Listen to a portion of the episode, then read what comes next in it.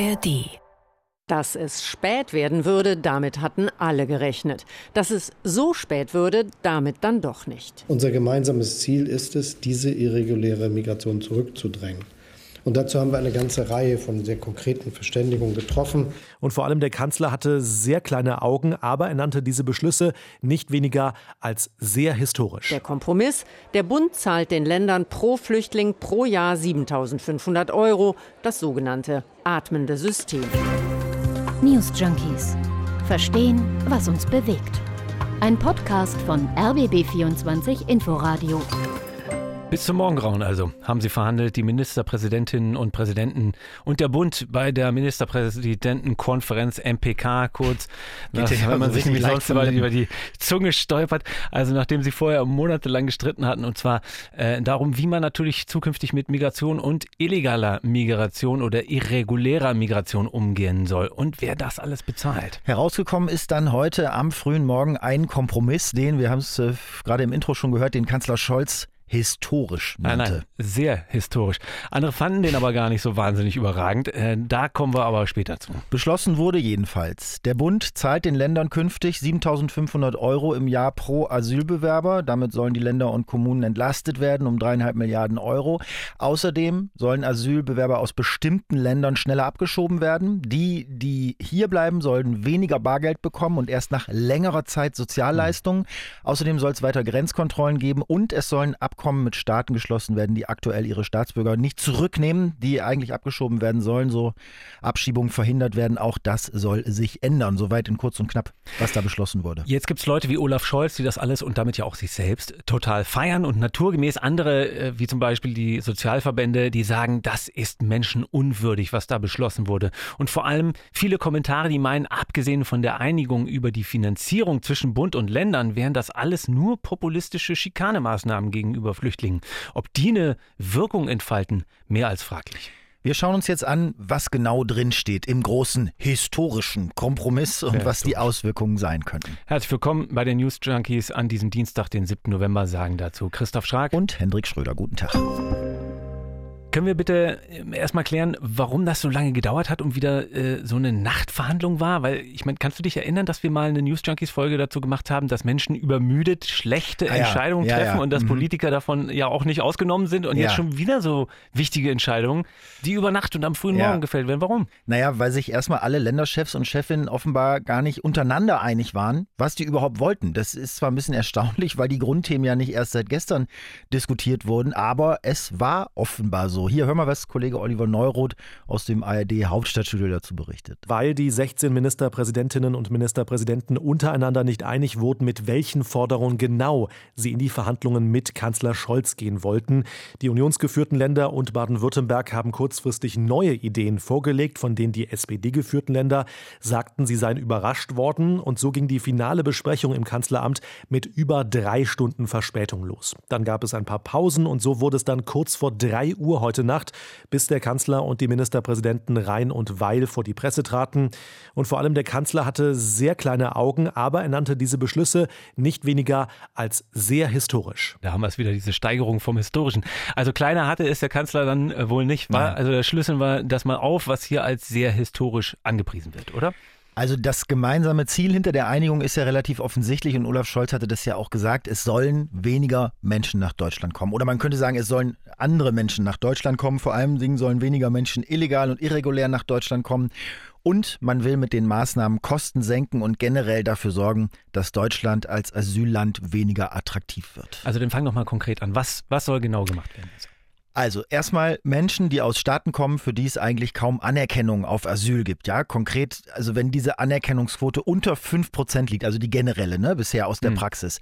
Ähm, diese Menschen sollen innerhalb von drei Monaten ein abgeschlossenes Asylverfahren bekommen und dann gegebenenfalls sofort abgeschoben werden. Mhm. Das betrifft gar nicht so wenige. Das betrifft zum Beispiel die allermeisten Asylanträge aus Algerien, Tunesien, Marokko, Georgien und Indien. Also aus den Ländern kommen relativ viele Asylbewerber, aber die Verhältnisse in den Ländern sind so, dass die wenigsten davon überhaupt hier asylberechtigt sind. Also das soll alles schneller gehen in diesen Fällen. Das ist schon mal eine Sache. Das ist das eine, aber der viel größere Streit und Knackpunkt, wenn ich das richtig gesehen habe, war und ist doch die Finanzierung. Und um da die Kassen zu entlasten, sollen Asylbewerber jetzt weniger schnell Sozialleistungen doch beantragen können. Also Olaf Scholz hat es heute Morgen mit ziemlich müder Stimme und letzter Kraft ja so ausgedrückt. Aus unserer Sicht bedeutet das insbesondere, dass wir im Hinblick auf die Leistung, die jemand kriegt, der einen Asylantrag gestellt hat, nicht 18 äh, Monate Leistung nach dem Asylbewerberleistungsgesetz bekommt, wie das heute der Fall ist, sondern 36 Monate.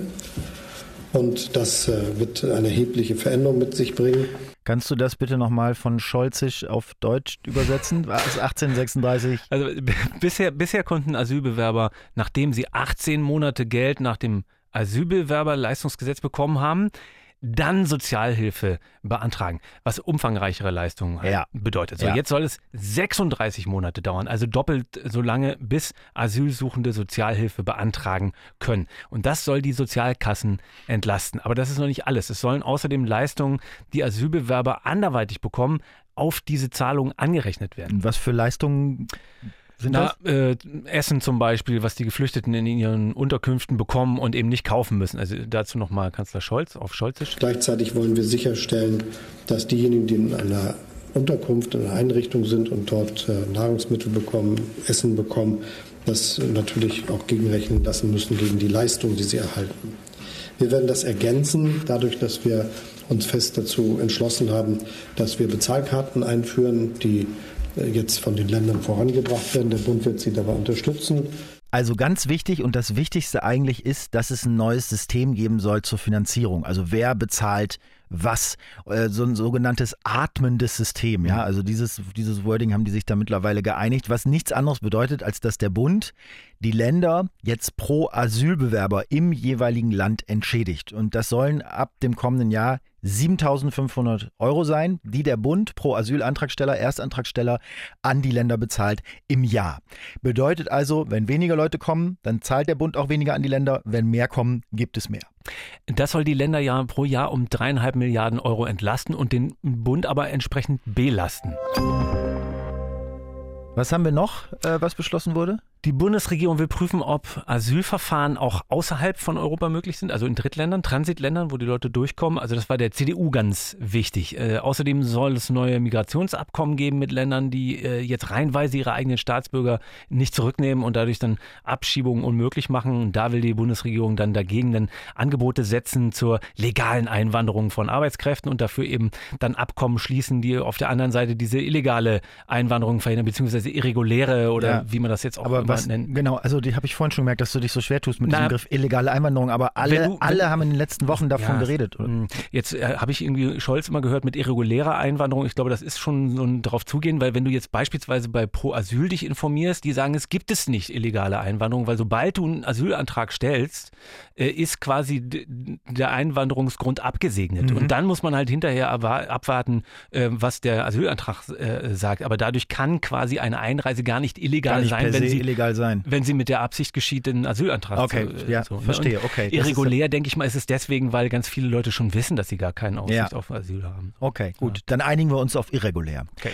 Außerdem, als weitere Maßnahmen, die beschlossen wurden, sollen ja die stationären Grenzkontrollen jetzt quasi auf unbestimmte Zeit aufrechterhalten werden. Die gibt es seit Oktober an den Grenzen zur Schweiz, zu Polen, zu Tschechien. Hm. Die sollen noch so weit ausgebaut werden, ähm, als dass nach der Vorstellung äh, der Bundesregierung die deutschen Grenzbehörden dann schon vor der Grenze aktiv sind. Also hm. auf dem Territorium des jeweiligen Nachbarstaates und da schon Leute abfängt und gegebenenfalls, wenn kein Asylgrund ersichtlich ist, gegebenenfalls äh, zurückweist. Also so und zu guter Letzt soll dann noch noch eine Kommission gebildet werden, die sich dann für eine bessere Migration einsetzt. Und ja. da sollen dann äh, auch Kirchen und Gewerkschaften drin sein, zum Beispiel.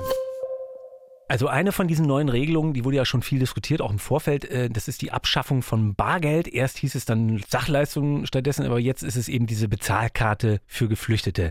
Ist halt die Frage, was bringt so eine Bezahlkarte jetzt. Na, ne? die Lösung kommt ja aus einer Debatte darüber, dass das Geld, was Geflüchtete hier bekommen, dass sie das teilweise nach Hause schicken an ihre Familien in die Herkunftsländer. Das ist aus deren Sicht ja auch völlig nachvollziehbar, dass sie da irgendwie versuchen, ihre Familien zu unterstützen, aber dafür ist das Geld halt nicht gedacht. Hm. Und mit so einer Bezahlkarte könnte man das eben verhindern oder einschränken. Das wäre zumindest die Hoffnung. Aber man muss sagen, es gibt auch äh, Gründe für diese Bezahlkarte, die jetzt nicht nur daher kommen, äh, dass man es den Flüchtlingen schwer machen will. Weil, äh, echt? Ich dachte, es geht dabei ausschließlich darum, eigentlich am Ende Fluchtanreize zu reduzieren. Deswegen ja, ja so das auch. Aber so eine Karte hat ja auch den Effekt, dass du wie ganz normale Leute im Supermarkt oder äh, irgendwo einfach bargeldlos bezahlst. Ja, also die Stadt Hannover hat so eine Variante im Testlauf gerade, wo es auch darum geht, einfach Teilhabe zu fördern. Also wo es gar nicht sozusagen etwas Böses ist, was was wegnehmen soll, sondern eher was hinzufügen. Ähm, es soll die Verwaltung gleichzeitig entlasten. Also jetzt, da steht nicht unbedingt das Drangsalieren im, im Vordergrund. Jetzt bei, bei, bei dieser Teil der Idee. Mhm. Ähm, die soll nämlich aussehen wie eine ganz normale Bankkarte. Also es, es gibt auch keine Stigmatisierung, wenn du die rausholst, äh, wärst du jetzt nicht gleich als Geflüchteter zu erkennen oder okay. so, weil du genau also, diese Karte hast. Es gibt ja verschiedene Systeme offenbar dazu. Da ist natürlich die Frage, welches sich da am Ende dann durchsetzt, also welches Modell. Bis Ende Januar 2024 soll ja so ein Kartenmodell bereit sein. Welches das dann ist und wie das aussieht, ist ja. noch nicht ganz klar. Ne? Ja. Aber da ist schon auch im Gespräch, ob man damit wirklich überall bezahlen können soll. Also äh, schon mal kein Bargeld abheben, sonst wäre das ja mit dem Geld zurückschicken auch wieder möglich. Und Bayern, äh, nach allem, was ich gelesen habe, diskutiert, ob man auch Ausgaben für Bier, für Zigaretten sperren kann, für Spielautomaten, also ob man das gleich sozusagen verhindert. Und dann ist es ja aber doch schon wieder so eine Art Erziehungsmaßnahme. Ja, was heißt so eine Art. Also man malt dann damit gleich wieder das Bild vom Asylbewerber, der die Kohle für äh, Saufen und Rauchen, der saufende Ausländer auf den Kopf haut. Ja. So. Also das ist dann schon wieder. Also in Sachsen und Thüringen, da wurde das ja auch alles schon durchgespielt und da gibt es äh, auch viele Befürworter, zum Beispiel unter den Landräten von so einer mhm. Bezahlkarte. Und mhm. äh, da muss man auch sagen, ja, die erwarten sich da auch, dass das Fluchtanreize am Ende senkt. Und die gehen allerdings auch davon aus, dass es äh, nicht aufwendiger wird, sowas einzuführen ja. als bisher, dass das Insofern, also schon Sinn macht. Warum nicht? Ja.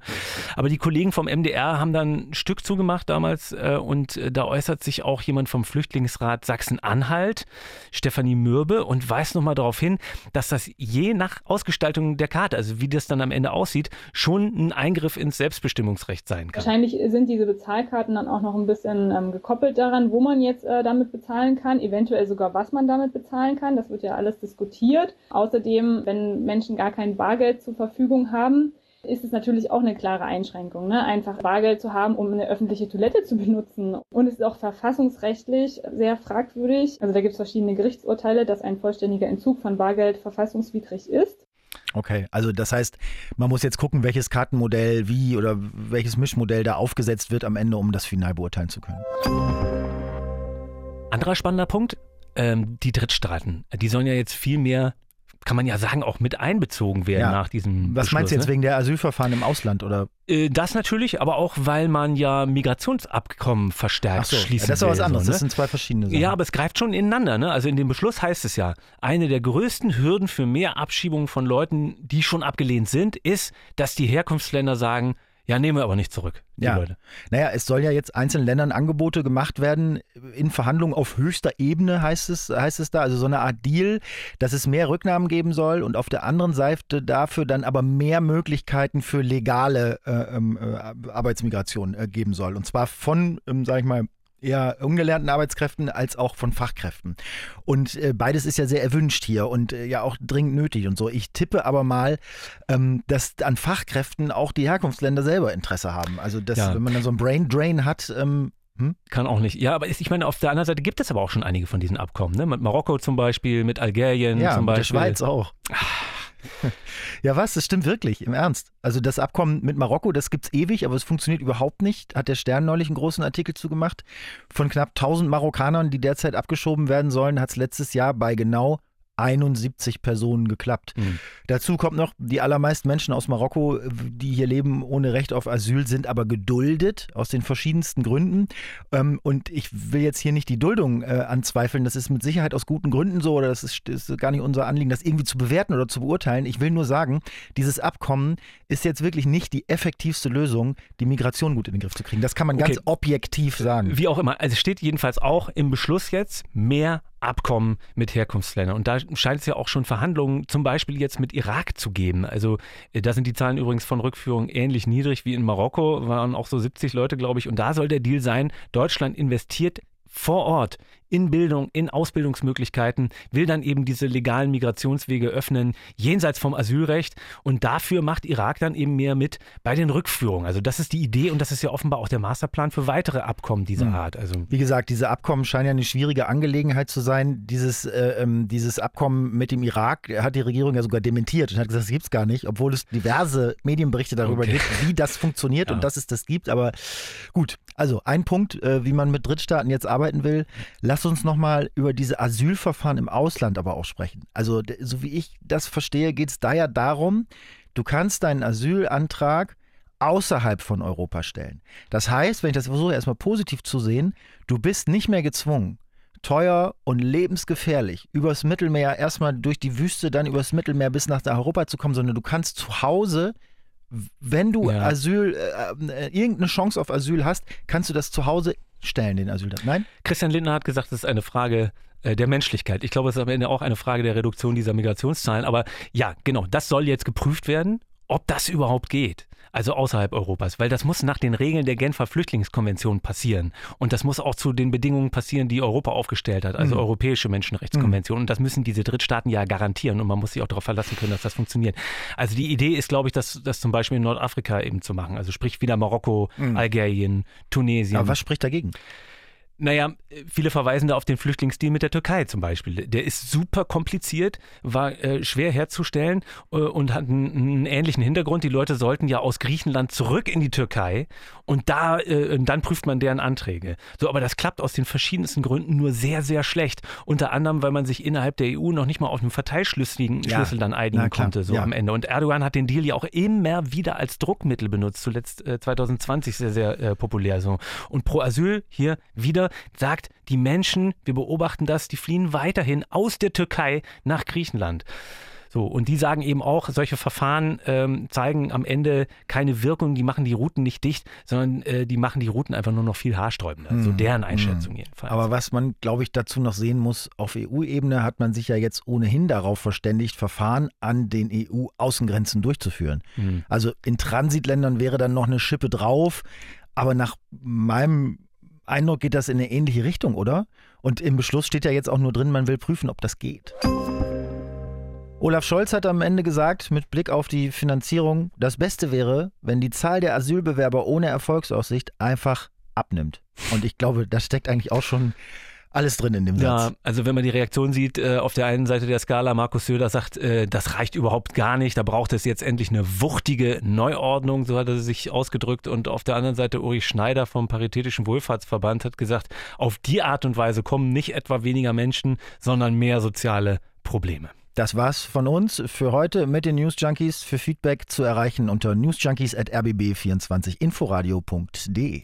Unser Tipp zum Weiterhören an dieser Stelle ist der Podcast Welt macht China. Seit Mitte Oktober ist die neue fünfte Staffel da. Korrespondenten und Expertinnen erzählen damit vielen, vielen lebhaften Eindrücken von und aus diesem riesigen Land. Ist wirklich gut und wie gesagt, nach einer Pause inzwischen wieder zurück. Gibt's wie uns in der ARD Audiothek. Morgen kommt eine neue Folge der News Junkies. Bis dahin sagen Hendrik Schröder und Christoph Schrag. Tschüss. News Junkies.